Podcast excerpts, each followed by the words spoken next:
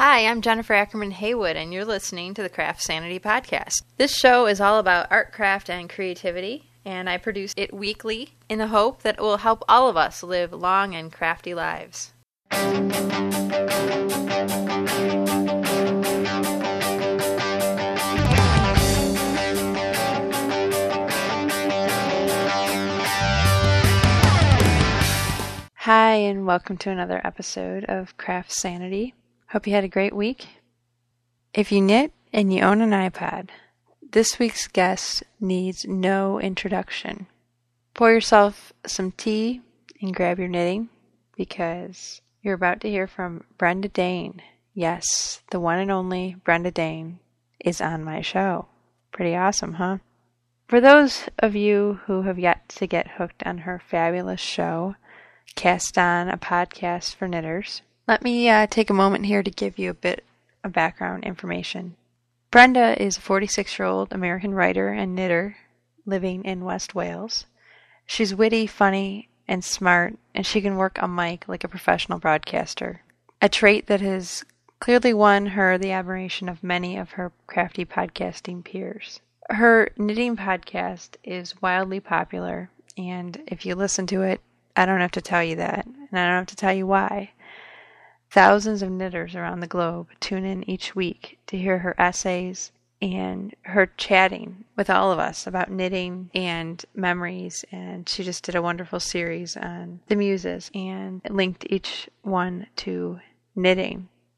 I figured this is a good way to tide all you Cast On fans over until July 7th, when she'll be back in the podcasting mode.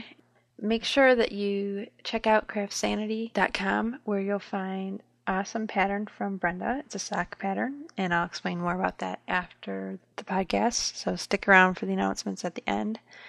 And also stick around for more information about how you can win a free book. It's a copy of You Grow Girl, The Groundbreaking Guide to Gardening by Gayla Trail, who will be next week's guest. So stick around after the show for more information about that. Let's get to that chat with Brenda. It's time to cast on, folks. Brenda, I hope you don't mind me using that line. I've been living in Wales now. This is my 6th summer here. And I never really, when I first moved here, I never really imagined that I was going to stay. It was just some place that I was going to come to for now. And I can remember the very first summer that I was here, I went into what I thought was a fabric store. But the fabric stores don't really exist here. But I went into this place that I thought was a fabric store, and the woman there had a sort of weird accent, somewhere between Welsh and, American. And so I kind of figured that she was either American or Canadian, so I asked where she was from, and she said New York. And it's like, well, okay, that's the East Coast, and it's as far removed from my heritage and on the West Coast. So we didn't really have much in common, Right. Oh, you're from New York. I'm from Oregon, other side of the country. And then I asked her how long she had been there, and she said 20 years.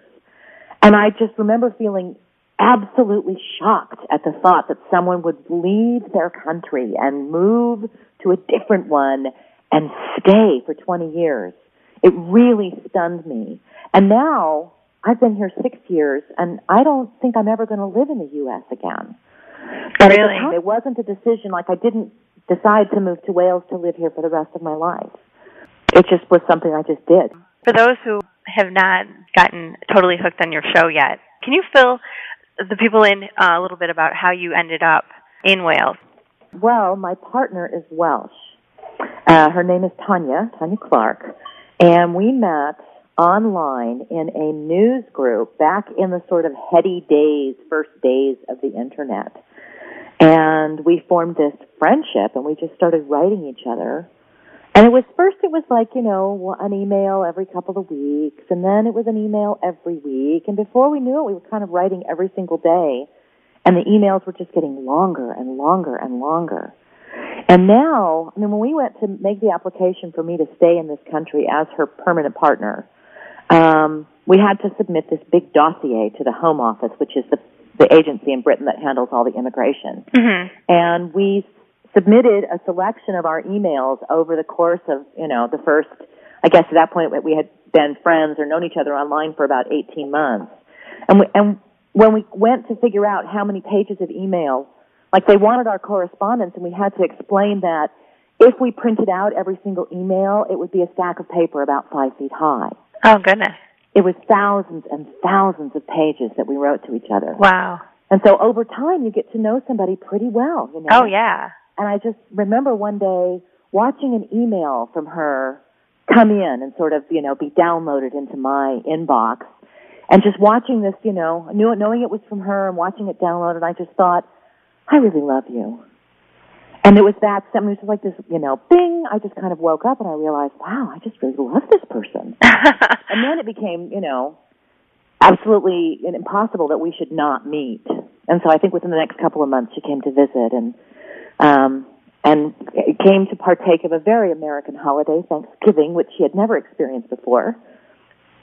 And the rest, as they say, is history. At what point did you decide, okay, I'm going to Wales? Britain has a provision that allows same-sex couples to actually be together, and the visa was here for me. My preference at the time would have been to remain in the U.S. and have Tanya come, and she actually did get a 6-month visa, and she came and lived in the States for 6 months with me, but she wasn't allowed to work at the time. And since Britain has a provision, they actually have a visa available that would allow me to stay here permanently, it was really a no-brainer. It was not like, you know, we had any other option. If we were going to be together, it had to be in this country. So that's really what forced the decision, is that there just was, and we endured over the course of, I think it took us about 2.5 years to actually be able to live in the same country, and we had to go through what a lot of international same-sex couples have to go through, which is basically long periods of enforced separation, which really sucks. Yeah, that is difficult. Yeah, for sure. So, but it all does have a happy ending. You know, eventually I made it here and was allowed to stay and made the application and got permanent leave to remain in the country, and I've now been here over 5 years, and I can apply for citizenship, and I, you know, I'm still toying with the idea of doing that. I haven't decided yet whether or not I want to do that. Well, what is it like as an American living abroad? I don't know if people do people complain about American foreign policy to you, or are they pretty accepting and realize that you're not the one making the decisions in Washington? What I get a lot is, gosh, I just can't stand Americans, but I like you. And I do get, you know, there are, I mean, people feel very free to sort of complain about U.S. foreign policy. I think they almost assume that since I'm not there, I've left because of U.S. foreign policy. And so I must be a kindred spirit and a like mind, you know? When actually it's a 50-50 shot given the split in America right now. That's true. You know, I could be either vehemently conservative or vehemently progressive, and they don't know, but they just assume that since I'm in this country, obviously I left because of George Bush. And you might just let them think that, you know. Well, sometimes, especially since, you know, the ones who complain to me about it, I mean, I kind of do share a lot of their views about American foreign policy. You know, I get a very, very different perspective living over here than I ever had in the U.S., and I'm just amazed sometimes at how little I knew of the world before I actually left its borders. And it makes me kind of saddened. I wish more Americans would travel abroad and get a better sense of, you know, who they are and where what the place is in the world of America, instead of, I don't know, staying home and thinking that it's really the be-all and end-all. I think that's probably our greatest downfall as Americans, is that just the culture we live in is so insulated. We think we're the center of the universe, you know. Yeah. And it really isn't that way at all. I did, too. When I first moved to this country, I still was, oh, my God, I just cringe sometimes when I think how arrogant I was. People would, you know, when it comes to culture, you know, American culture, American music, American theater or cinema, I really believed that if you weren't famous in the United States, then you just weren't famous. And it completely discounted. I can't believe I'm even admitting that. It just sounds so horrible when I say it out loud. You know, but I kind of like that line in that song, New York, New York, where, you know, if you could make it there, you can make it anywhere. Mm-hmm. That's kind of how I felt. Like, it's just like the pinnacle was to make it in popular culture in America, and that it completely discounted any other country's culture whatsoever. And the fact is that there are countries, you know, where, I mean, every country has its own very rich culture, and I just completely ignored that as an American. But the longer I'm here, the more I realize that lack of shared culture keeps me kind of, well, I'm not able to get the same jokes as everybody else because I'm missing pieces. And so you have to kind of, after living abroad for a while, you sort of have to open up to the culture or move back where you came from. I think you can help me out with something. You always note when you do something that you consider humiliating or someone will, you know, write in and tell you. Every episode.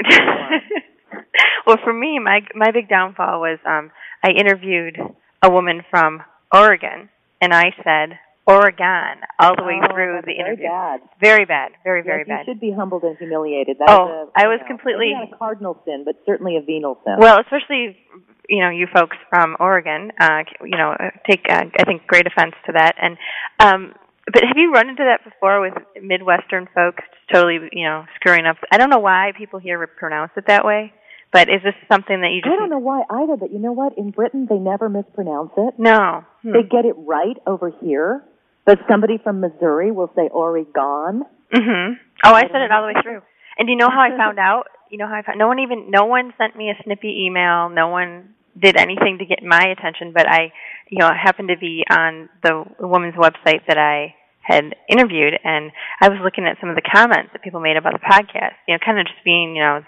just kind of trying to see what, you know, how it went over, and surfing in other ways. Yes, basically, yeah. And that's okay, we all do it. and I noticed a couple of people wrote, you know, one person wrote something like, I wanted to scream every time she said Oregon, and they, you know, phonetically spelled it the way I said it, and I knew right away. I'm like, oh crap, you know, I didn't even. Because I just say it that way. I didn't even think about it, you know. But it is really humbling when, you know, we do these shows and, you know, we sometimes make ourselves look like goons, you know. And it doesn't matter. There are so many people ready to just kind of step up and point out your mistakes. Oh, yeah. It's so kind of them, really, to do that, isn't it? Have you gotten some doozies as far as feedback? Well, once at the beginning of the Muse series, I mispronounced Mnemosyne, the mother of the muses, the one whose name means memory. Okay. And I pronounced it some other way, some very non-Greek way, some totally, you know, clueless American way of pronunciation. And I had like three people write in and say, excuse me. They're always very nice and very respectful and, you know, hope you don't mind if I mention you were a complete ass. You know, I appreciate it, and I was able to, like, correct it, but, you know, well, the thing is, it up as another moment of ritual humiliation. Oh, I love that, because I think that, you know, it's one of those things where you put yourself out there, you do these shows, and the peanut gallery speaks, you know, in the end. So, and it's out there forever. Me mispronouncing your home state is out in cyberspace forever. And you know, you can get all precious about it and pull everything back and try to make it perfect. Oh, I'm not going to do that.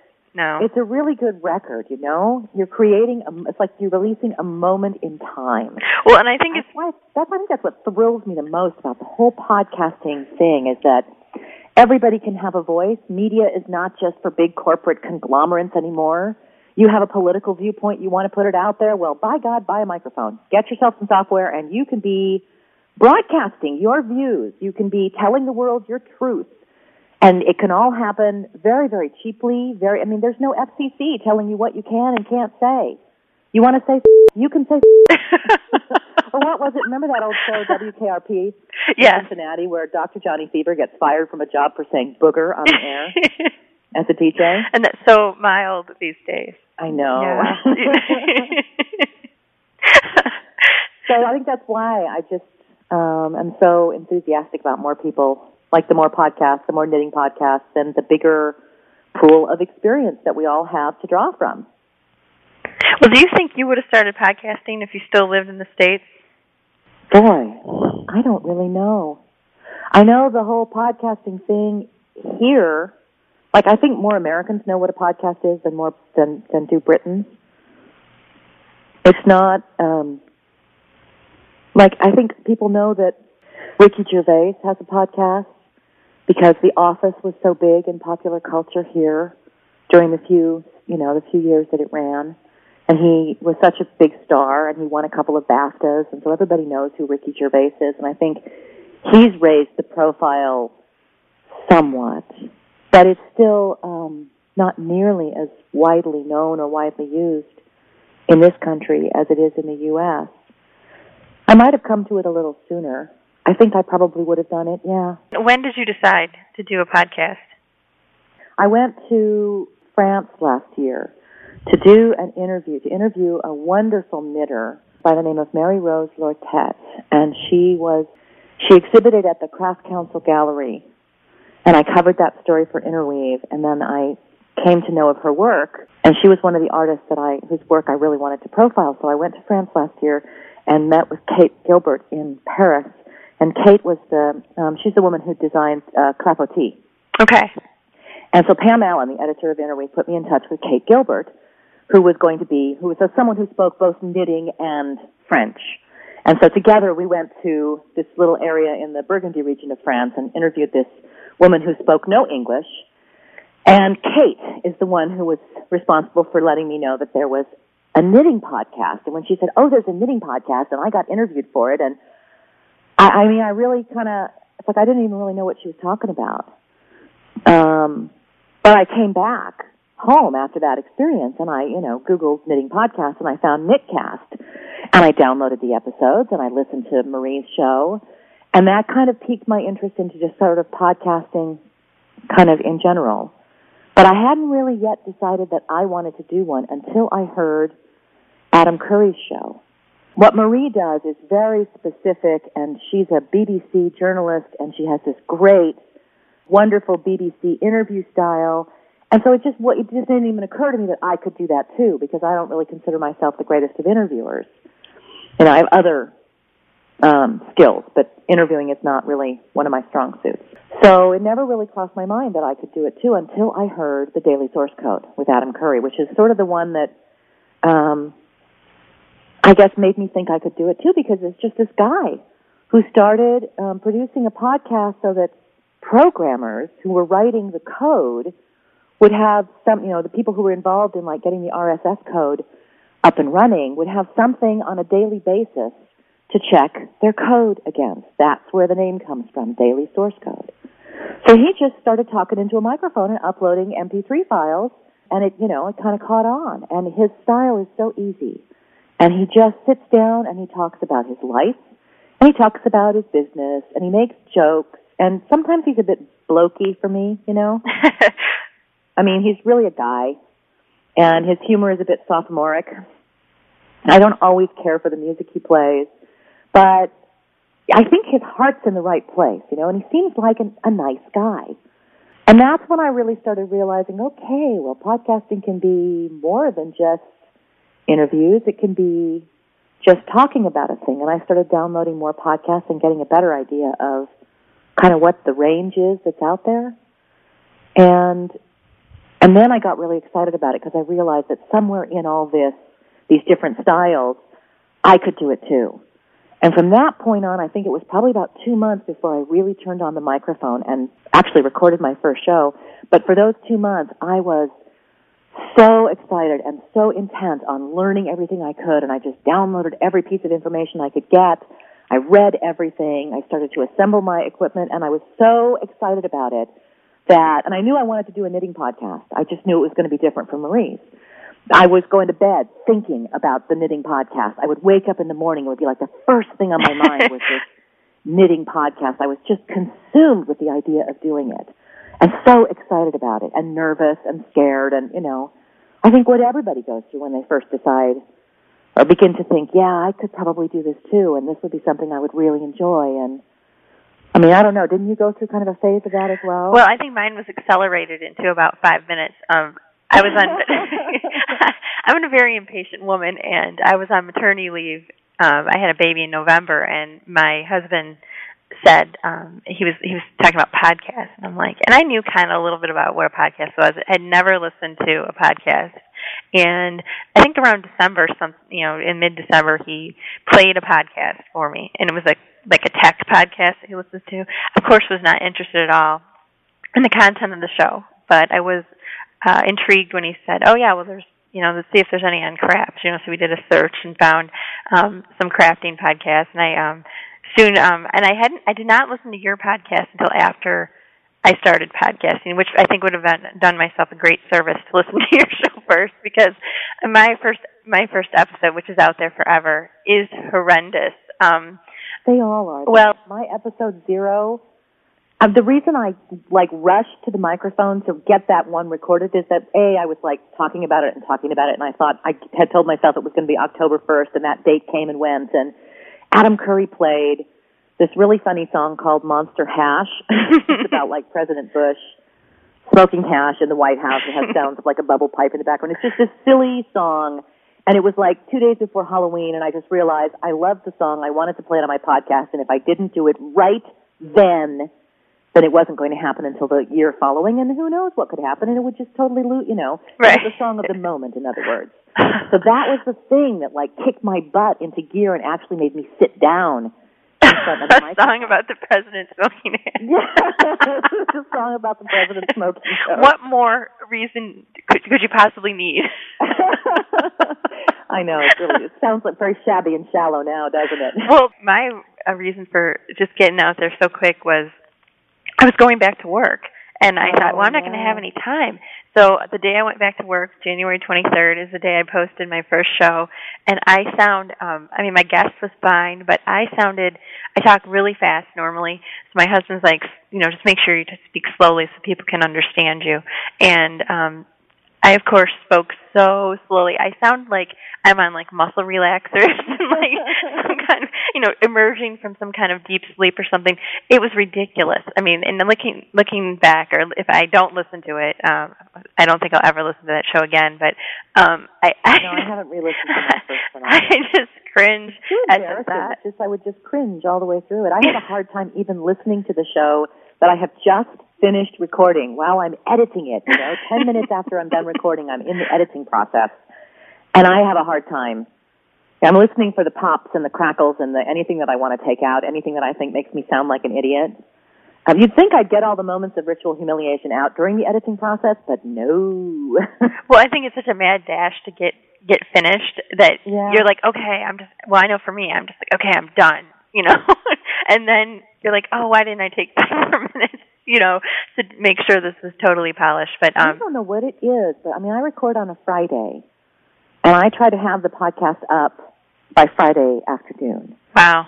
And it doesn't seem no matter how many days prior to that I begin the whole process, it's still not finished any earlier. It just gives me more time to kind of futz around with it, I guess. Well, how many subscribers do you have now? I actually stopped looking at the number of subscribers, my FeedBurner stats, because they fluctuate every week. They go up and down. And the FeedBurner statistics are a measure of how many things I go around, they ping all those different computers that are on, and it's how many they ping, how many responses they get back in a 24-hour period. I see. So that's where the subscriber number comes from, which isn't actually a very good measure of how many people are downloading your show every week. So you're in the thousands, though, as far as people listening each week. Yeah, I get about 4,000. It's creeping up to it's right around 4,200. It creeps up a little higher every week. It just feels like a few more people find me every week. And that's pretty fantastic. Did you ever imagine? I'm amazed that people, I go back to those older episodes, and I'm just amazed that, yesterday, episode 2 got 12 downloads. I just wonder, who are those 12 people that are going back so far, Yeah, what I want to say to people who downloaded the earlier versions of my show is, I'm trying to get better. Yeah.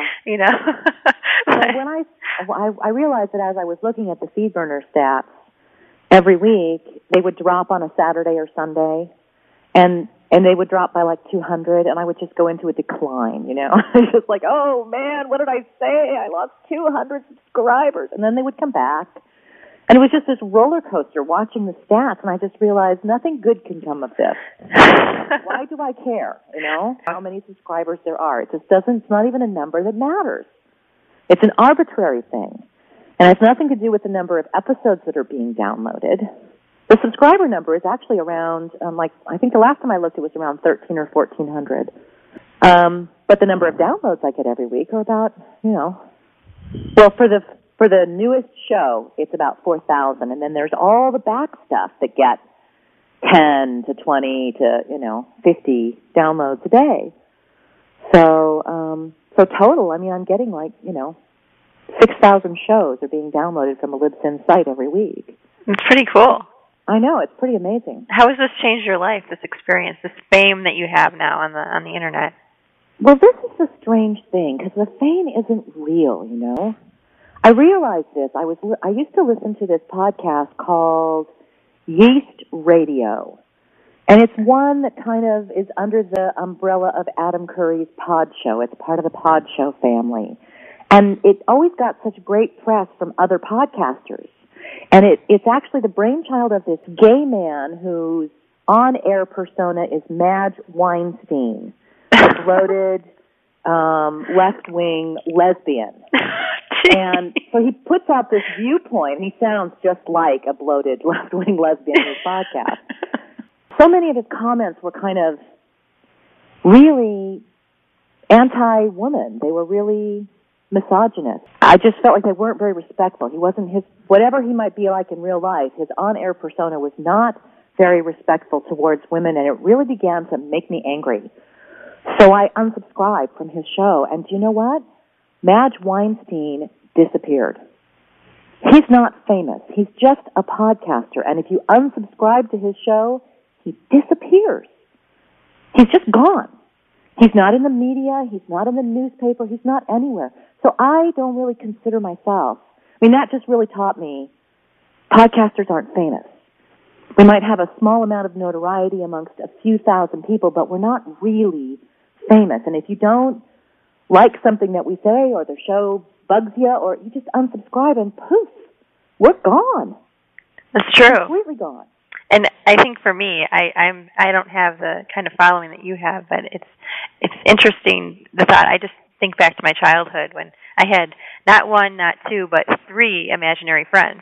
And I feel like, when I podcast, I'm, sometimes just talking to myself, and, people send me feedback, but it's amazing to me when I'm amazed every time I get an email. I'm like, oh, I guess people really are listening, even the numbers. I just, in my head, it's like I'm I have all these imaginary friends or something because it's not tangent. I think that's actually pretty common. Yeah, it's just not. I think I said in one of my podcasts, I just sort of have this imaginary 30 people sitting on a lawn somewhere right. Spinning and knitting.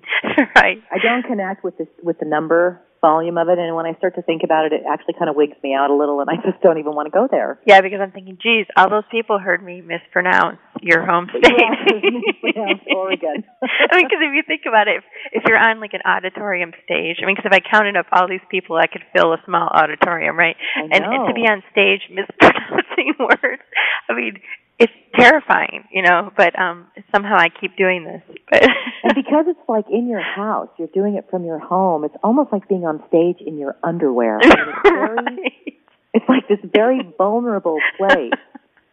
I think one thing that really surprises me a lot about the response of the knitting community to some of the other podcasts, I've had some nasty comments, but some of the other podcasters, the new knitting podcasts, as the new ones come up and sort of begin to get established, there's always a few naysayers that just want to pull them down.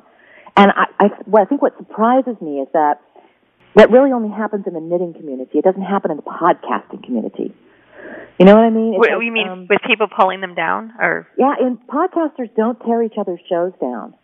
Oh, no. They don't. No. So, they say, well, this one isn't for me, or it's not to my taste, or they unsubscribe, or they just don't mention it. But nobody will sit and slag off somebody else's work, because we all know how hard it is to sit in front of a microphone and how vulnerable you are while you're doing it and how much of yourself goes into it, and we wouldn't dream of raining on somebody else's podcast parade, But in the sort of online knitting community, I think I'm just surprised at the number of people that have posted negative comments on like the iTunes, rating system, or gone onto people's blogs and posted nasty comments about their shows, and I'm really surprised. I'm really surprised by it. Well, I think it's disheartening too, because you think especially knitters would kind of respect the fact that whether you're making something with fiber or with technology and this homemade show, And that's really what we're doing, is making these homemade shows. And, you know, it's something that, I have respect for everybody that does this, because it takes an ungodly amount of time. And, you know, you're thinking, geez, I could be knitting right now. I could be, you know, sleeping. I could be, you know, all these other things that people forego for their shows. So that is unfortunate. But do you think you'll ever stop? Yeah. You do? Yeah, absolutely. Yeah. It's really hard work. It's a lot of hard work, and I am really far lazier than you know, I like to have a lot more downtime than, you know, the 10-week season actually allows me to have. I find, you know, I've got this new dog, and she really needs to be trained, and I don't have the hours in the day to really work with her as much as I'd like. I haven't spun really anything of note in 6 months, you know, since I began the podcast. I haven't really sat down at my spinning wheel. And, I mean, it was like one Saturday where I just kind of went, right, today I'm spinning. And I did spin for one entire day, but that's like one day out of, you know, right, 6 months. October.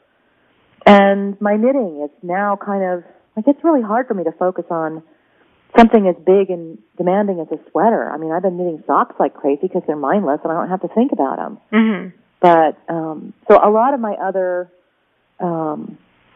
work is just kind of, the only thing it hasn't suffered is my writing, because I write a lot. I mean, every week I have to write something for the podcast, and it's actually made it easier in that respect. I can get to the nut of the story faster now because I'm doing it on a regular basis. So that's been good. But the other things, you know, the things that I do with my hands, the work of my hands, that's had to take a back seat to the podcast, which is why I know I will not be doing it forever. I think definitely through the end of the year. There will be a Series 4, I know that. But beyond that, I don't know. And do you have to write a book? Oh, that'll be fun. About knitting, or what do you think? Yeah, I think I would like to, I'd like to turn the Knitting Muse into a book, I think. I've been thinking about that a lot lately. Well, I think that would be very popular and well-received. What I'd like to do is combine, I mean, if the podcast has taught me not anything, it's that knitters are really hungry for things to listen to while they knit. Mm-hmm. Or maybe it's just crafters in general like to hear more than you can hear on NPR, or, you know, knitting themed things, crafting things that you can listen to while you're actually making. And I think there's a market for, like, audio craft books. I'm just not sure exactly what that is yet. I don't know quite. I haven't figured out what that means yet. But that's kind of the direction that I'd like to head, actually, is to keep doing audio, but just do it in a different format and not once a week, because that's really, well, you know, it's exhausting. It is completely exhausting, and I work full-time, too, and have 2 little kids, and I do this, and I think I'm trying to walk in the direction I want to eventually be going full-time. Yeah. And I think the only way, because they're sitting around and saying, oh, you know, I really wish I was doing this craft-related thing or this art-related thing and not doing it. You know, you kind of have to get out there and try it and start heading in the direction you want to go, and hope someone really cool comes along and kind of picks you up and says, hey, you want to take this ride with me? You know? Yeah. And so that's kind of what I'm doing. But do you have a day job as well, or what do you do? No, I've been writing for a living for the past 5 years. Well, that's very cool. Yeah, I mean, it is. I love it. It's a great job. I can do it in my pajamas, you know. I don't have to go anywhere. I really, since I moved here, I live out in the country, so to go anywhere requires a tremendous effort and a will to be elsewhere, you know. You really have to, I have to get dressed and get in the car and go somewhere else. And so I've just tended to not. I mean, it almost seems like it's too much of an effort to get me outside of the house. I've really turned into a real recluse. I have a great little view. I have a nice garden, and I'm 1.5 miles from the beach, and that's about as far as I want to drive. So, yeah, the writing keeps me here. I don't have to go anywhere. I don't know if I'll always be like this, but for right now, it's quite a reclusive little life, and I really like it. Writers kind of need to separate themselves sometimes to get the best work out, so... Yeah. You could be on to something. It's a very odd profession, because you walk around, even when you're in the world, even when you're out there, as a writer, you're noticing things and making little notes in your notebook. And so even when you're out in the world, you're still kind of removed. You're like one step back from the action because there's a part of your brain always thinking, how would I describe this? What words would I use? Where can I use this in my novel? Where can I, could I write a magazine article about this? I mean, it's like the wheels are always turning. That kind of perspective takes you out, like away from people. You know, you're always the observer. You're not involved in it. You're always observing it, making notations, figuring out how to describe it. And the weird thing is that then you have this intense desire to communicate it all back to the people that you are so studiously avoiding because you're too busy writing down, you know, what they're wearing. Right. So it's a very weird, it's a very strange profession. Really, honest to God, if you can do anything else, I would advise you to do it. So what sort of things do you write? I'm working on fiction right now. I've just come back to fiction for the first time in about, I mean, since I've lived in Wales, I haven't attempted any fiction. And then Sage from Quirky Nomads, this other podcast that I listen to, she had a call for submissions that had me writing some fiction for the first time in a long time. And I remembered how much I liked it. And so now I'm really all fired up to dust off the novel, you know. Although, actually, I'm not even going to dust off the novel because the one that I was working on 5 years ago or 6 years ago takes place in Portland, Oregon. And I'm not in Portland, Oregon anymore. And I don't feel like I can really tell that story because I don't, you know, it's like I want to tell the stories of the places that are around me now. So I'm kind of casting my net around looking for the next story that I want to tell. Well, we'll look forward to that book when you're ready to... When and if. Yeah, well, when. I believe it will happen. Oh, thank you. Yeah, well, I think so, too. I think it will happen, too. Yeah, you got to believe that. You know? Yeah, you got to believe that. Do you have a schedule when you write? Because I'm interested in your creative life. I can be really, really unfocused creatively.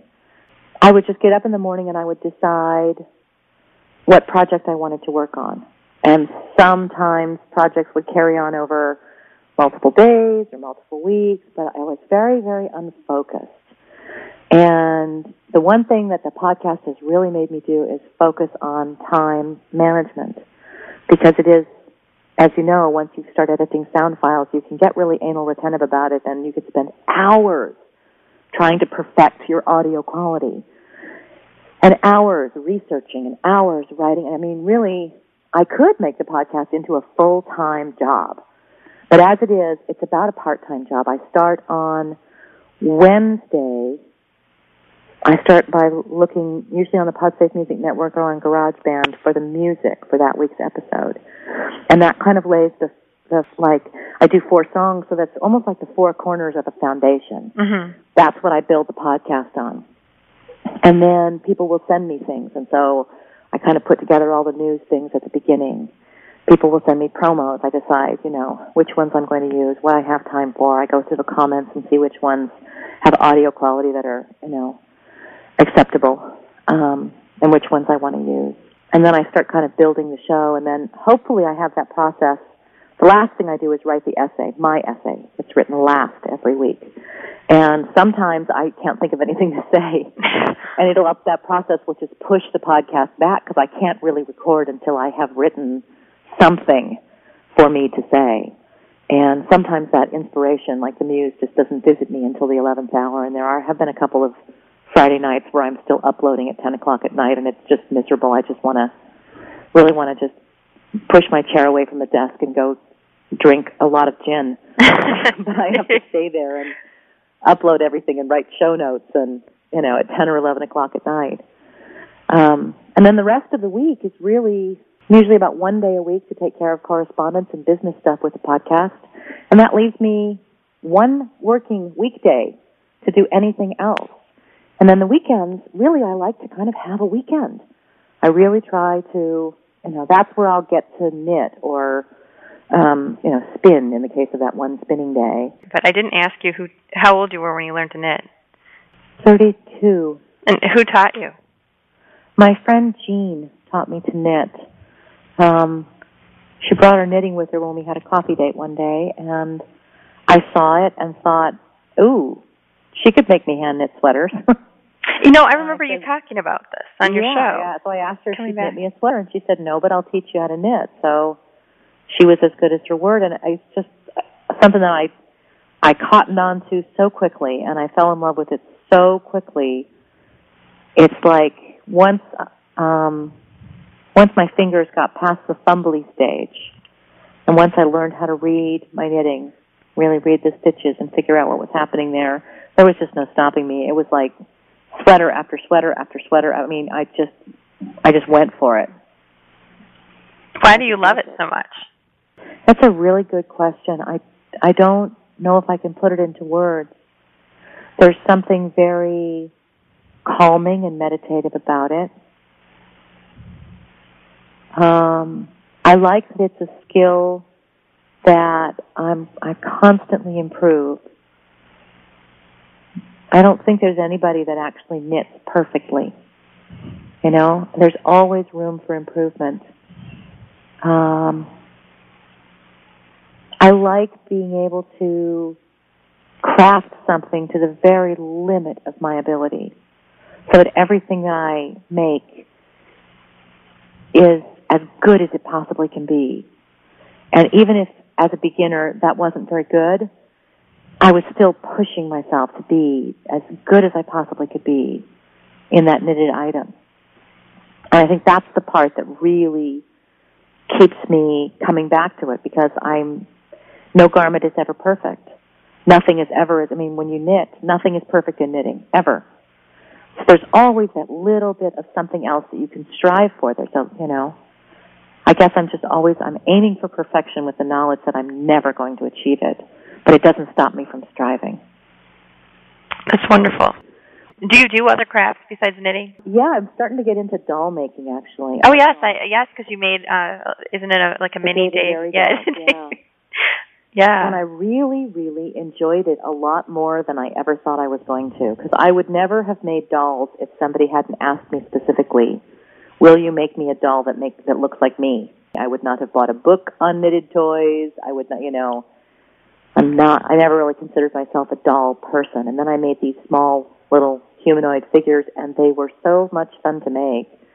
I guess it's because I listened to their show, and so I kind of have an idea of their personality, and they sent me bunches of pictures of he and Gary, and so I really worked hard to get the detail right on these and to dress them in things that I thought they would wear. And something about that whole process of thinking small was just very, very compelling, and I started looking online for more knitted dolls to see if anybody else was doing it. And what I found was this whole art doll community that really is another one of those crafting communities that only exists in the U.S. and maybe little pockets or elsewhere around the world. But the crafting community is just so much bigger and deeper and richer and wider in the U.S. than any other country. I'm not sure why that is. I think maybe one theory is that we're a very wealthy country, you know, just in the West in general. And that buys us leisure time and also the wherewithal to purchase materials, to be creative.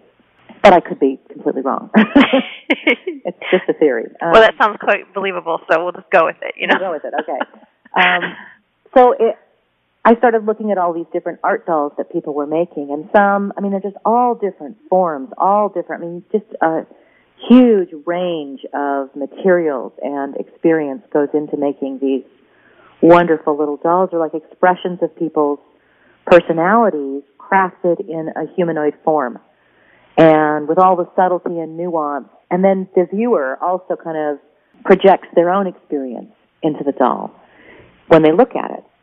And so that began to really pique my interest, and I started getting some books on, you know, art doll making and how these dolls are formed. And I kind of started at the beginning. I'm doing really primitive pieces, you know.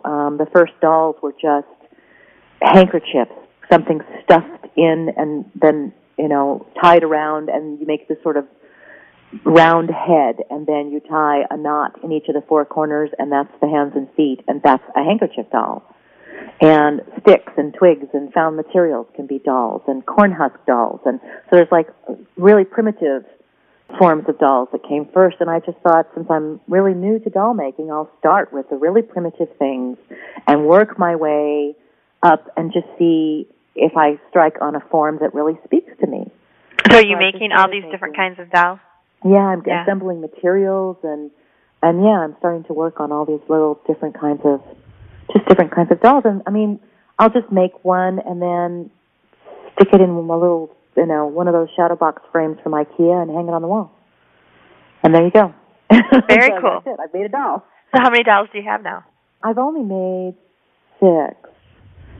And I'm still playing around with, you know, with the form. I mean, after the sticks and twigs and stuff, then come the sort of outline dolls where you sew a form that is the outline of the human body and then you stuff it. And then from there you can get into needle sculpting where you actually can contour facial features and you can piece dolls together out of fabric. You can make them out of clay or porcelain.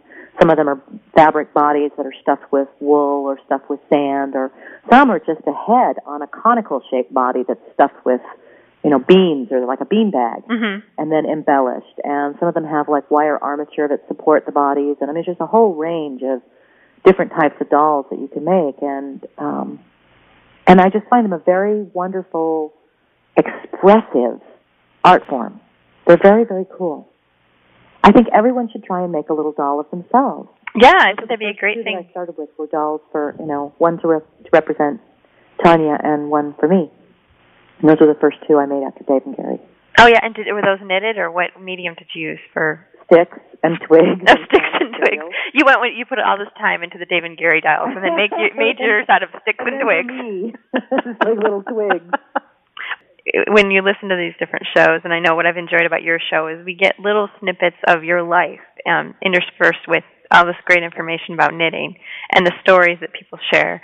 And because, I mean, obviously the 2 of us are at different points in our lives. I mean, I have 2 young children, and it sounds like your nest is now empty. Yeah, I just heard about how many kids do you have? I have 2.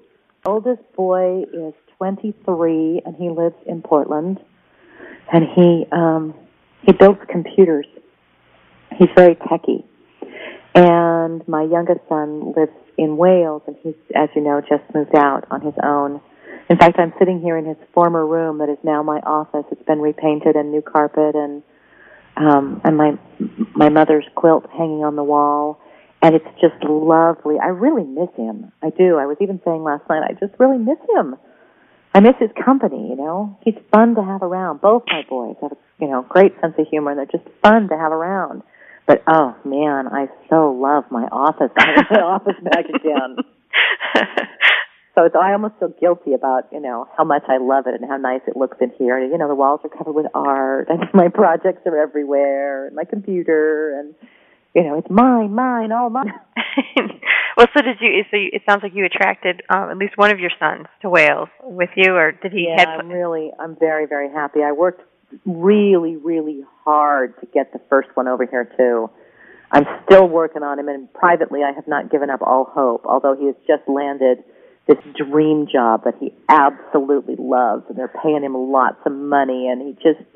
So it's just, I'm thrilled for him, but when he told me this, my heart just kind of sunk a little because I realized he's really sinking in roots. Well, was it really hard for you as a mom to move out of the country? And leave my kids behind? Yes. It was the hardest thing. I hated it. And for the first couple of years here, I was just convinced that they were going to join me. The whole idea here was they wanted to spend some time with their dad. They wanted to get to know their father. It was going to be important for me to get set up here so that I could support them and have a home that they could come to. And so, you know, my intention was to be here for 6 months, and then they would both come and join me. I guess they just sort of settled in to their lives in North Carolina, and neither one of them wanted to leave.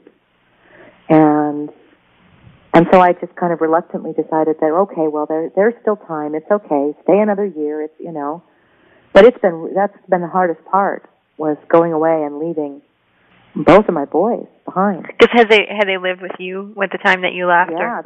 They lived with me for, you know, for all of their young lives. I mean, Christopher was 15 when he went to go live with his dad, and Zach was about the same age. 3 years later is when I moved over here, and Zach went to live with his dad and joined his brother in North Carolina. So that's been really tough. But we're through the hard part now, and my oldest son is an adult. You know, he has his own life. He's building his own life in Portland. And that's what I always hoped he would do, you know? That's why you raise them, is so that you can let them go out into the world and have a life. Yeah. And I can't really complain that I raised this strong, independent son. Right. Now that he won't come back, and you know. Yeah, some people have trouble getting their kids out of their basements, you know. So you don't have that problem. Blessings. Yeah. So yeah, you've gotten them to the successful completion of, you know, the high school years and onto the next challenge. So that's wonderful. And so let's see here. We've kind of gone all over the place here. Do you have any advice for people that are listening and they're either writers or artists or just creative types in general, and they want to kind of get the next thing going in their life? A lot of people listen while they do projects, weekend crafters, people who wish they might be doing some of these things full-time at some point. It sounds like you probably could go out and slave away in a cubicle if you wanted to. No, I actually couldn't. You could. No, why? Seriously. Really? I mean, you don't know how often I have wished for like 40 fewer IQ points so that I could be happy working at a 7-Eleven. Seriously, my life would be much less complicated if I weren't also artsy. It is really like a blessing and a curse, I think, to be in touch with your own creative spirit, because you're driven to make things, and yet we live in a society that doesn't value made things, but, you know, puts more stock and wants you to go work in a cubicle so that you can make money, so that you can buy mass-produced things instead of make the things that you want, which are ultimately of better quality and greater beauty. So it's really, I can't. I am completely unemployable. I cannot work for anybody else. I can't go work at a job. I've tried. If I could do it, God, I just think life would be so much simpler. It's really, being an artist is a hard road to walk. It just is. And the key to being really successful at it is to make it a priority in your life. Decide that this is what you are. This is, you know, this is how you were born. It's like having brown hair or blue eyes. You have a creative soul and a creative spark, and you feel driven to express that. Then you must make time for it. And to figure out how to do it full time is just a matter of creating little income streams for yourself. Figure out how to make money outside the system. And it doesn't have to be all of your income coming from one place. And that's the piece of the puzzle that I missed for so many years. Now I have my income that comes from 5 or 6 different things that I do. And each time I find something else, I think, I can add that too. Figure out which is going to be the most lucrative, or what the trade-off in terms of time. You know, it'll be different for everybody, I think. But that's the real key to doing it full-time, is to start creating tiny little streams of income. Okay, you're a jewelry maker and you like to make pins. Figure out a way to make lots of them and then find a market for them.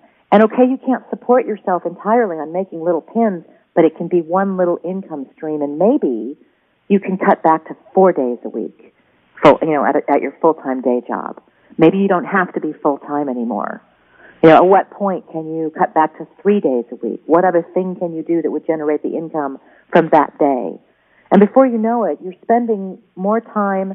The whole process of being creative allows you to think more creatively, I think. And then you'll find your mind going off in all these different directions of ways that you can earn that are outside the normal workaday world. And then you have a life and a studio, and you're a working artist, and that's it. I know it sounds really simple and basic, but I think it is really simple and basic. It's a matter of people just deciding to do it, deciding that it's important enough.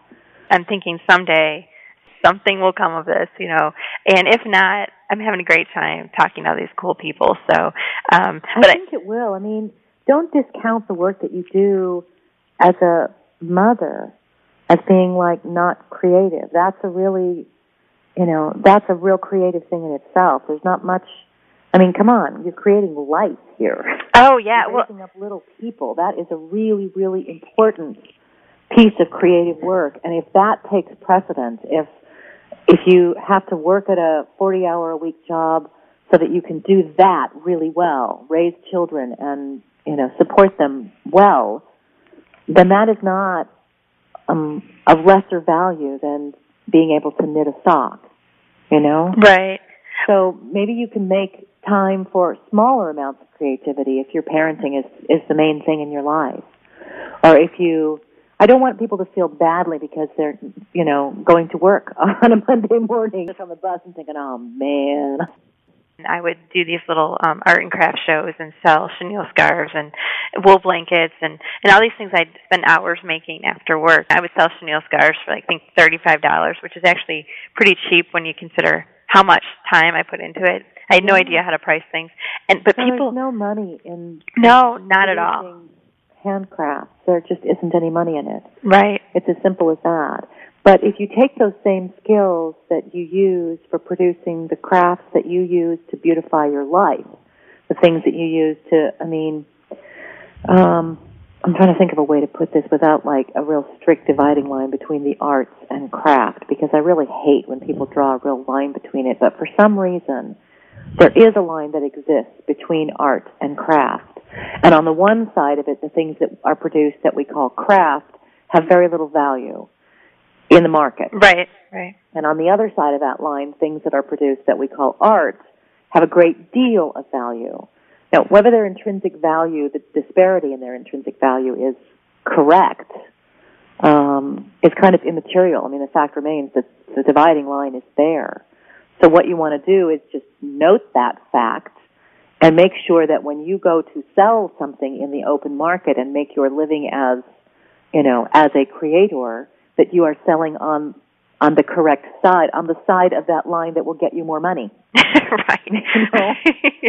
So if you're going to produce things that you're going to call craft, like anything that has a function, basically, people, I guess, for some reason, they don't see that as an art. They see that as a craft. Whereas if you produce something that doesn't have a function, it could be essentially the same thing. If you took that piece of weaving and we hung it on a wall instead...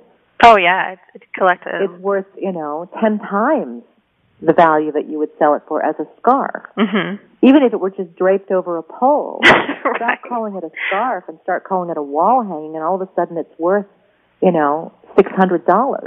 Right. It is funny how that happens. Yeah. Yeah, well, so I definitely... It's just about being aware that there is a definite dividing line between art and craft, and don't try to make money on the craft side of it. No, well, I learned that. I definitely learned that, and I don't see myself quitting my day job to weave full-time, because it would be lovely to weave full-time, yeah. You know.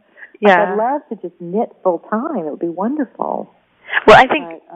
What you're doing, well, it's really interesting too, because you've been able to get some. You have a grant right now for your show. That's really awesome. And did they approach you, or did you just decide, geez, I got to figure out a way to finance it? No, I decided I needed. The Arts Council doesn't give you money without. I didn't know if it was different over in Wales. No, it has if they go door to door, an application process that you have to go through, and really, I didn't have a hope in hell that I was actually going to get this grant. I did not even psych myself up for it. I thought it would be, I thought it was a real long shot. And it was only after I got it that I started talking to people, and they kind of said, no, you really did tick all the boxes. You know, they want to support craft at the Arts Council. And knitting is a craft. That's fantastic. It's used as an art form by lots of people. It's still considered craft, and so they fund it. And also, the podcast is kind of produced in Wales, and it's showcasing Wales this next series, and we'll be talking to lots of Welsh artists. And so, I mean, for a lot of reasons, I guess I got the funding for this. So, do you have a kind of a long-term relationship then? I mean, for next season, they're sponsoring that as well. And no, I have to reapply. Well, they have larger grants that are available, but you have to apply for the smaller ones first, and then prove that you're able to wisely spend the money, I guess. You have to have a kind of a track record. And not putting an addition on your house or something, yeah. Yeah, exactly. A new craft room, you know. So once you've proven, so there's very strict guidelines about the use of the money. I have to spend it in precisely the ways that I spell out in my budget. And then there's an accounting that gets done at the end of the project where I have to fill out forms and show them, you know, with receipts and basically turn things in and show that I have actually used the money as I said I was going to. And then those are only once a year you can apply for one of those grants. Then there are larger ones that you can apply for. I think five to 20,000 pounds, and then the other one is like 20 to 50,000 pounds. And then there's a whole other range. I mean, they have writers' bursaries that you can apply for. So if I wanted to, like, you know, write a novel, I could apply to be funded for that. And there's just a whole bunch of different. But there's a really finite amount of money that they have. It's even less money this year than it was last year because they cut the budget. So the grants are really quite hotly contested. And for every person who gets one, there are 50 that get turned away. So it was really quite something that I actually got this one, and whether or not the Arts Council will continue to fund. I mean, they do it project by project. So this project is Series 3. I would have to come up with a different type of project, something outside the normal realm of my usual practice, and in order to apply for another one. So I really kind of saw the grant as a way to fund Series 3 with the hope of raising awareness, generating more of a listener base, and attracting some full-time, long-term sponsorship for Series 4. And then if I can actually find sponsorship, which in this case is going to come probably from a corporation or a, you know, but if I can find someone to actually sponsor the podcast for me, then I'll probably do it for another year. So I could conceivably see podcasting for 2 years. Beyond that, it's like, well, that's just too far down the road to even... I can't think about that. So, well, congratulations to you finding, you know, getting the grant and with funding and everything, because I imagine that makes the burden a little less. You can justify the hours you're putting into it. Yeah, I can now, because I'm actually getting paid to produce Series 3, which is great. And I have 2 small sponsors for Series 3 I'm very excited about. A couple of people approached me back when I, like in the first series, when I was talking about wanting to get, trying to decide how to fund the podcast and how I can make money with it. And then I wanted to maybe do some green advertising. And so I got contacted by a number of different businesses, and a couple of them kind of were really persistent about wanting to sponsor the podcast. And these are small businesses. One woman who makes these incredible soya candles, and another woman who does hand-painted yarn. And so they are the co-sponsors. The grant only funded 90% of the project cost. So the other 10% are being funded by the these 2 small businesses, and I really hope it works for them. I really, gosh, I hope they just see a huge, you know, upsurge in their business, and that they both do really, really well out of it. Well, that sounds great, because I think that's one of the hard things about podcasting is that you want to keep producing it, you want to do a quality job, but at the same time, you don't want to sell out to corporate America. I know. It is a really fine line that you have to walk. I like the fact that both of these businesses are run by women and that they're both startup businesses. I really would like to support them. They've been listeners from the very beginning. And they also, you know, since they're small companies and they're kind of companies of just 1 or 2 people, they're producing things in an ethical way. They're using sustainable resources. They're, you know, I can get behind them. They're green businesses. I don't think I could allow time and space or support businesses that weren't doing business ethically. This is a fit for me. And also, they were kind enough to send me samples of their products so that I could try them. And so I don't feel like I'm trying to sell people something that goes against my my value system. These are products that I've tried, and I think they're great. I feel like I'm doing people a service, you know, by bringing them to people's awareness, because they're really good, and they're, you know, they're women-owned businesses, and they deserve support. And they're, you know, they're supporting the podcast that people are downloading and listening to for free. So they deserve support for that. Well, so I think I'm very, very happy to have them on board. Well, you're a great example of someone who's kind of going about this in a very smart way, in a very ethical way. So that's great to see.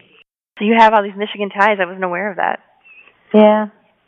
Well, I was there when I was married with my brief marital incarceration, and he was in the Air Force. So how old were you when you got married? 20. I know, I was so young. So I got married when I was 20. Well, I was 21 when I got married. But so, I mean, that's been a good decision for me. You know, just don't worry. Yeah. But don't worry. So you got married at 20, and how long were you married? 6 years. Yeah. And you refer to it as an incarceration. Yeah, I pretty much do. Yeah. It was not. It wasn't a good choice. But I got 2 beautiful children out of the deal. Which kind of makes up for it. Yeah. I was just too young, and I married a young man from the South whose expectations of, you know, what a wife is and what a woman is were just completely opposite my own. And to be honest, I think I got married because I was 20 years old and I didn't know what I wanted to do with the rest of my life, and so I kind of got married to sort of forestall any decision-making process. I see. So I wouldn't have to actually decide, you know, what to major in college. So I got married, and then I went to university in Missouri. We lived in Missouri for 4 years, and then lived in Michigan for 3. So I guess I was, 6 years, 6.5. What did you study in college? Interior design. Okay.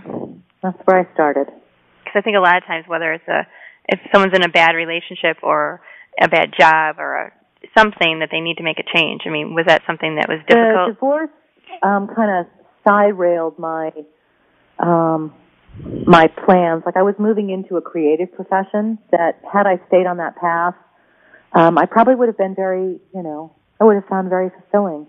But I had to support 2 small kids, so I went through a couple of corporate jobs where I was, you know, making good money, but my kids were being raised by somebody else. And it was really hard when they were little. It was really difficult, and I didn't have much of a creative life when they were little. I think as I got older, I began to really feel the lack of that, like just feeling the pull to be more creative. And I started writing when the kids were kind of in middle school. And the jobs that I took began to be more on the periphery of creative life, you know. Like, I designed kitchens. Okay, well, it's not really interior design, but it's sort of like interior design, and it let me use parts of my brain that I wasn't using selling electronics, you know. And I just kind of slowly came back to it, but I don't think I really came fully into creative life until I moved here. And then by the time Zach joined me, I was really kind of, I had both feet already in the pool. So it wasn't like I could run back. And I did actually get a temp job when he first arrived here to help pay for his college education. But I only temped for about 4, I took like an office temp job for about 4 months. But it was so dismally paying. But it was just really easier to just like, okay, well, there's got to be a better way. So that's when I started really creating little income streams for myself. And the writing has always been when I started writing for Interweave magazine about 5 or 6 years ago. And that's kind of just been ticking along. And then I just started, you know. So it took a while for me to really be fully present in the creative process, you know, for me to really decide that this was all I could do. That working was going to kill me slowly. Working for somebody else was just going to kill me slowly, you know? Is writing your main revenue stream then? Yeah, it's the main one. It's not a really huge one, but it is the main one. Podcasting is actually kind of catching up to it, though, and I imagine that in the next year or so, it probably will be, you know, be up there with the writing. That's and really then what's cool. Nice about it is that once... I kind of have this idea that off in the future, maybe not for Series 3 or Series 4, but maybe if I find a bigger sponsor who can really support the podcast and pay me to do it, that what I'll do is sign up with one of those service providers, you know, that will tack advertising, and then I really will have advertising in the podcast. But it will only be for, like, businesses that I can really support, you know? Mm-hmm. Like the whiskey manufacturer in Scotland or the Lakeland Limited. They have, you know, purveyor of every good thing for your home. That's just fabulous. I love that catalog so much. Oh, boy. So well, I'm hoping that at some point, and then with you know, a little 15-second or 10-second ad tacked onto the beginning of of every single podcast that gets downloaded, I don't really have to do any more. They can just be downloaded, and I just get paid. Mm-hmm. So that's the key to a good revenue stream, I'm finding, is that you do a lot of work on the front end, and then you can just sort of sit back on the back end and let it kind of just all tick away. And so that's what I'm going to try. One other project that you're working on that I wanted to give you an opportunity to talk about. Now, I saw on the did a little surfing around and saw that you're in the process of recording the novel, The Age of Innocence. Oh, yeah. Yeah. How's that going? It's going very well. I got to a point where I wasn't required to actually do anything with it. There was no deadline around it. And so a lot of other things kind of crept in the way. So I got to about the midway point of the novel, which I hadn't read in a long time. I remember that I loved it, but I hadn't read it in many years.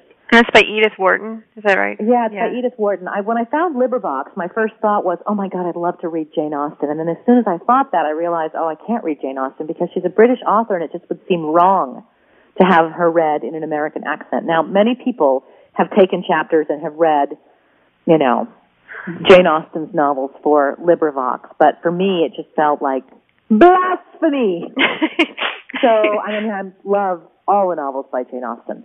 Can you explain what the whole program is that you're involved with? Because I didn't do anything to set this up at all. Okay. Well, LibriVox is an organization that takes works that are in the public domain and reads them and creates audiobooks.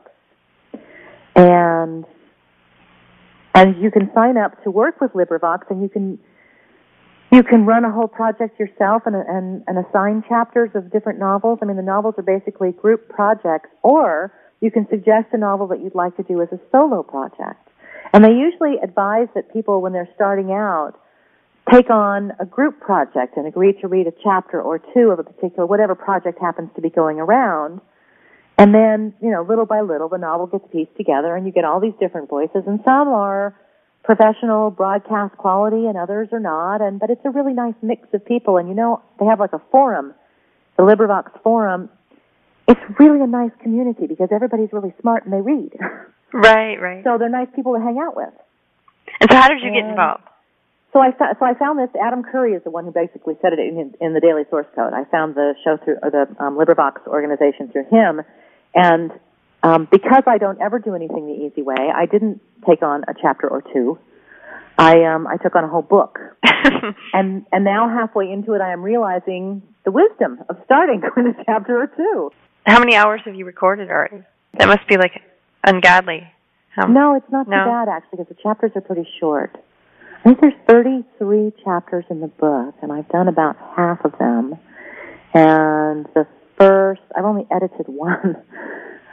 It's just depressing, even as I say it out loud. I've only edited one segment, like chapters 1, 2, and 3. That's the only one that's actually been edited, and that first segment of chapters 1, 2, and 3 is about an hour long.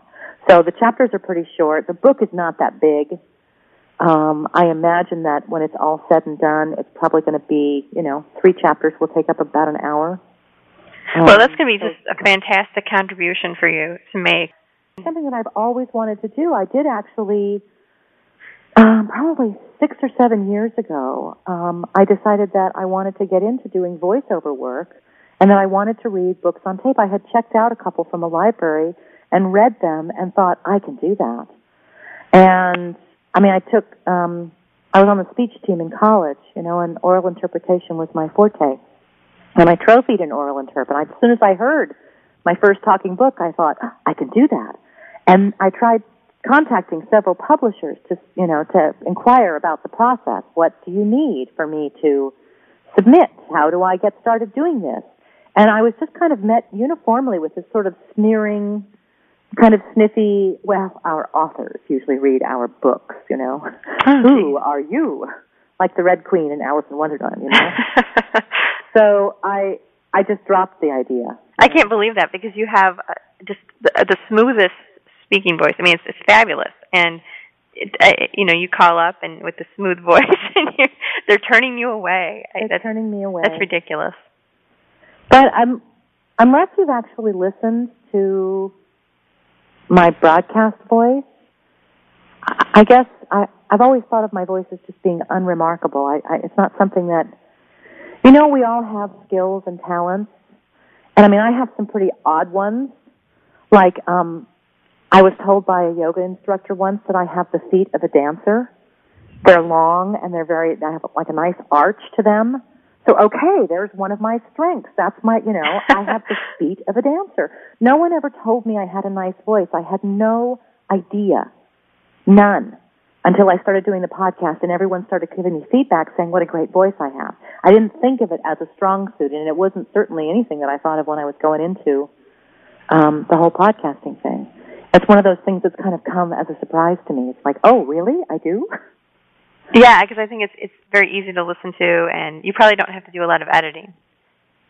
Yes, I do. You do? Yeah. Okay, I find that surprising because no, seriously. I mean, you're smooth.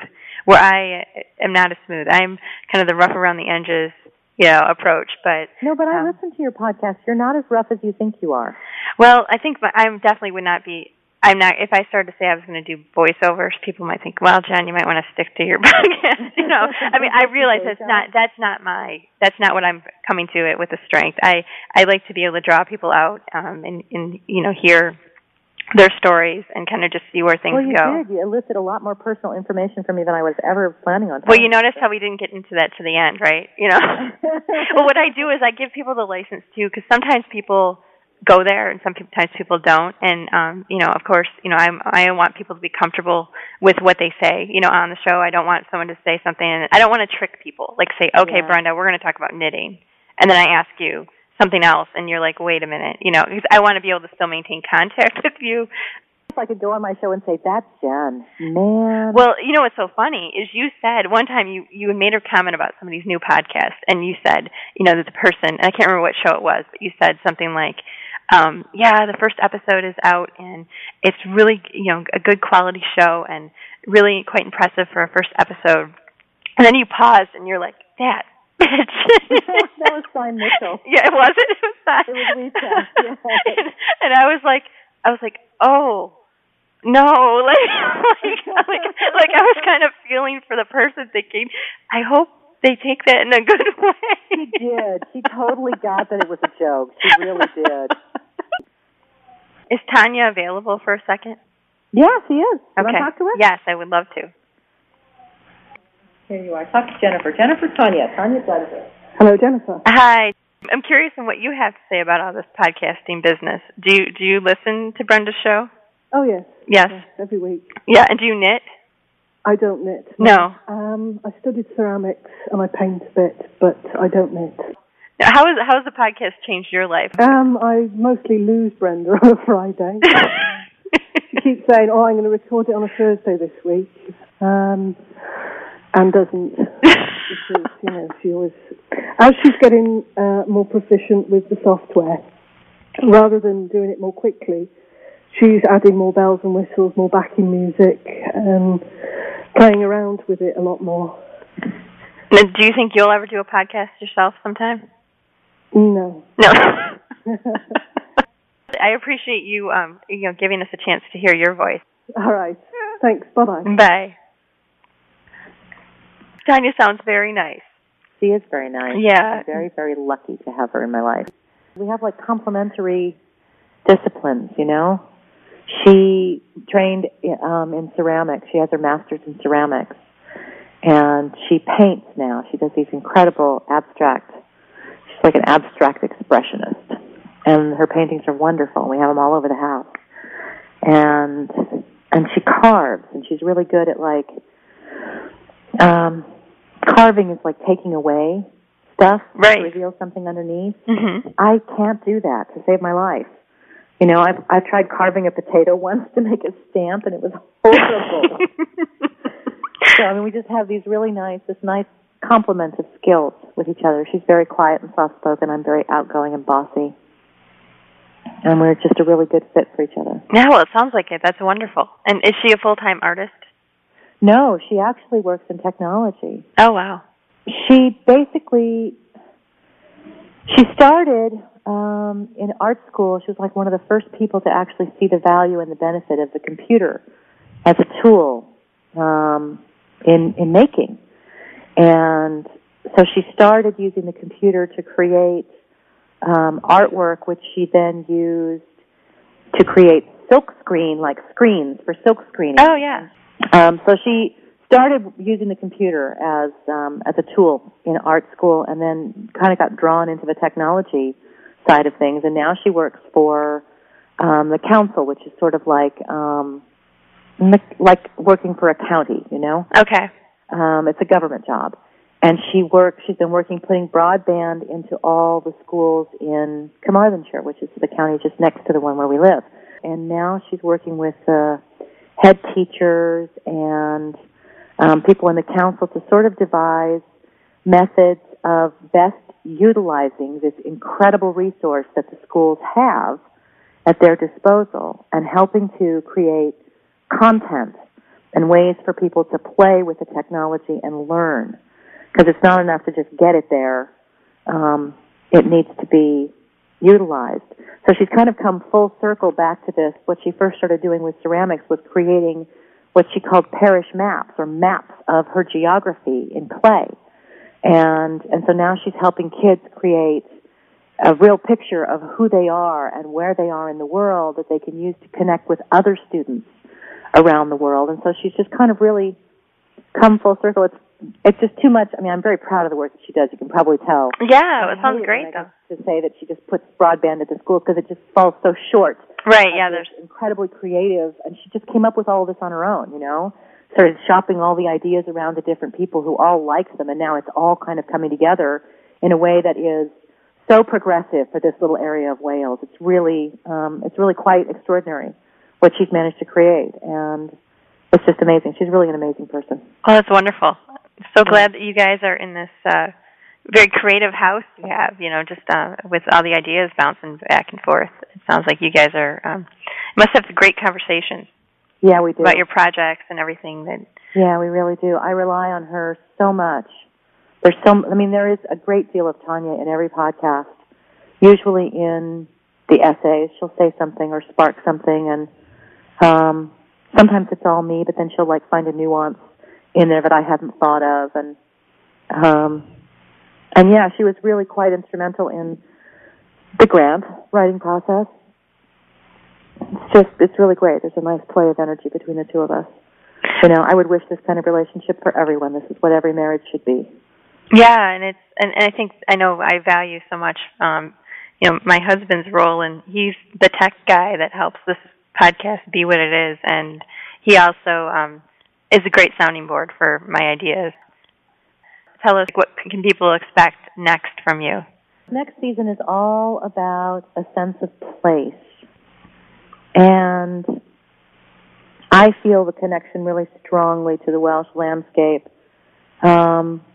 I know that wherever I am in the world, I always really connect with the landscape around me, and it sort of informs my work, no matter what I do, which creative, you know, direction I'm going. My work is informed by where I happen to be in the world. And so I'm just really interested to see how that works for people's knitting, and just kind of exploring that sense of place with my listeners as well. And when does the season? It's not something I even think that I thought about until I moved here. How much your location and where you are in the world, how it speaks through your work. And I'm sure it speaks through everyone's knitting, and I think it's important to pay attention to how that happens, and to what kind of, really what a record that you are leaving behind when you complete a piece of knitting, how much of yourself and how much of where you are in the world comes out in that fabric. And it's just another way of looking at knitting, I think. Another lens to look at your knitting through. And does that kind of take you back when you talk about, you're thinking about place and the role that knitting plays and connection and all that? Does it take you back to when you learned to knit? Yeah, it takes me back to Portland and the things that I knit in Portland, and the fiber that I chose when I was living there. And a lot of it was, you know, practical things, like certain weights of wool are better for that climate than others. And the same thing is true here. But there are things that I knit when I was living there that they work in my wardrobe. They're colors that I would normally wear, but then I move, and I'm here now, and I just notice that I'm not really wearing many of those garments that I knit a long time ago. They're the ones that, I have these, like, vacuum bags where you can suck all the air out, mm-hmm. and I pack my sweaters in those away when I put them away for the winter. I put them in there so that they don't get musty smelling and I don't have to worry about moths and stuff. So I noticed that there was a whole bag of sweaters that just never got unpacked one winter, and then they never got unpacked the next winter, and I don't really want to get rid of them, but they're not garments that I'm wearing, and I can't, it's not that their style has changed, because they're all really timeless. It's just they're wrong for Wales, for whatever reason. They don't fit here. They're specific to, I have no doubt that if I moved back to Portland, these sweaters would come out and I would be wearing them again. That's really interesting. Yeah. So it just made me think about ways that the landscape and how you are influences the style of knitting or your choice of colors or the choice of fiber, and how maybe that comes out in ways that you're not even aware of, that we're not aware of while we're knitting. And I know that there are some knitwear designers in Wales. Sasha Kagan is one I know who is really influenced by the landscape of mid-Wales. And I've been up around there, and now I look at her designs and I can actually see where they come from. So I'll be speaking with her about how these things play out. Jean Moss also spends quite a bit of time in Wales, and I'm hoping to connect with her as well. And then there are there's a couple that do natural dyeing that live not too far away from me, and they're retired, and they've been doing this for years. They teach courses in dyeing with natural ingredients, dyeing with natural plants. And so I'll be speaking with them and just really looking at how Wales is reflected in the textiles, that are being produced today, looking at the history of that, and exploring ways in which the landscape kind of comes out either sideways or directly in the knitted fabric, and then asking people to participate and tell me, what is the view from your window? What does it look like where you are, and how is that reflected in your knitting? So that's basically the idea behind Series 3. And when does Series 3 start? Series 3 starts the first Friday in July, which I believe is the 7th of July. I'll be beginning Series 3 the weekend before that at Woolfest in Cumbria, which is Britain's first fiber festival. And I didn't go to that last year, and I have been kicking myself because I really, it's the only fiber festival in Britain. And it's a long ways away from me. I mean, I'm at the bottom of Wales. This is like in Britain, above Wales and beyond, almost up to Scotland. It's in the northwest corner of England. Wow. So it's about an 8-hour drive, and there's no straight shot.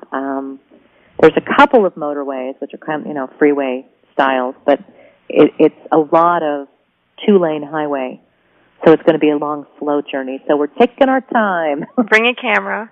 Yeah, I'm going to be taking pictures, and I'll take the recording equipment. Well, it sounds like you got a great plan, and you're ready to go record at Woolfest.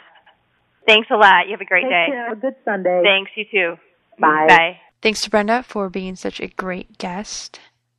You rock, sister. And I really appreciate your time and your willingness to be in the Craft Sanity hot seat and share a little bit about your life. I sure enjoyed it, and I hope that the folks at home did too.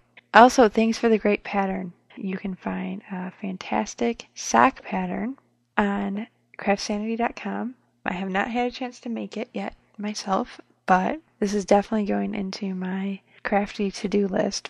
Brenda calls these socks the Pembrokeshire Pathways socks. The pattern was inspired by the beauty of Britain's only coastal national park. Brenda also sent along a picture not only of the socks but also of the view that inspired this.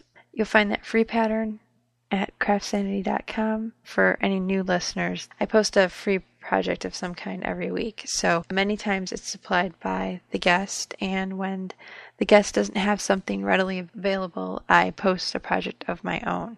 So if you've never been to craftsanity.com, check it out. All right, and here's a reminder that there's some exciting contest news. Next week, I'm going to be posting an interview with the fabulous Gayla Trail. She's the creator of the fantastic You Grow Girl website. And I'm running a contest because the folks at Simon & Schuster were just awesome and donated a copy of Gayla's book, You Grow Girl, The Groundbreaking Guide to Gardening. I will be giving that away to the listener who submits the coolest eco-friendly craft idea by Saturday, June 24th. The winner will be announced when I post the interview with Gayla, and my hope is to be able to post some project ideas on the website when I release the Green Craft Sanity episodes in the coming weeks. So I hope you all get involved in that. It doesn't have to be an elaborate project. Just tell me about something you are working on that's using recycled materials, or an idea you have, or send me a link to something cool you've seen. All of that will count as an entry. So send those entries in, because I have this great book to give away, and I've been using it as my garden Bible this year, and there are craft projects in it. I've made some homemade tea bags, so it's not just for gardeners, it's for crafty gardeners. And as usual, any feedback, comments, concerns, suggestions, show ideas, guest ideas, send those along. You know, love hearing from you all. That's probably the best part of doing a podcast, is making a connection, not only with cool people, like all the people I've interviewed have been really fun to talk to, but also to connect with kindred spirits everywhere. You, crafting right now, listening to this. I want to hear from you. Okay, well, you guys have a fantastic week. And in the event that you start to feel overwhelmed or a little stressed, just calmly pull out your craft supplies and craft sanity, my friends. Take care. I'll see you next week. Thanks for listening to the Craft Sanity Podcast with Jennifer Ackerman-Haywood. Visit craftsanity.com for more information about today's guest and links to subscribing to the podcast. Want to support the show? Follow the link to vote for Craft Sanity on Podcast Alley once a month. You can also make a donation or buy goods at the Craft Sanity store. Have a suggestion for a future guest or have other feedback? Email Jennifer at craftsanity.com. Thanks again for listening to Craft Sanity.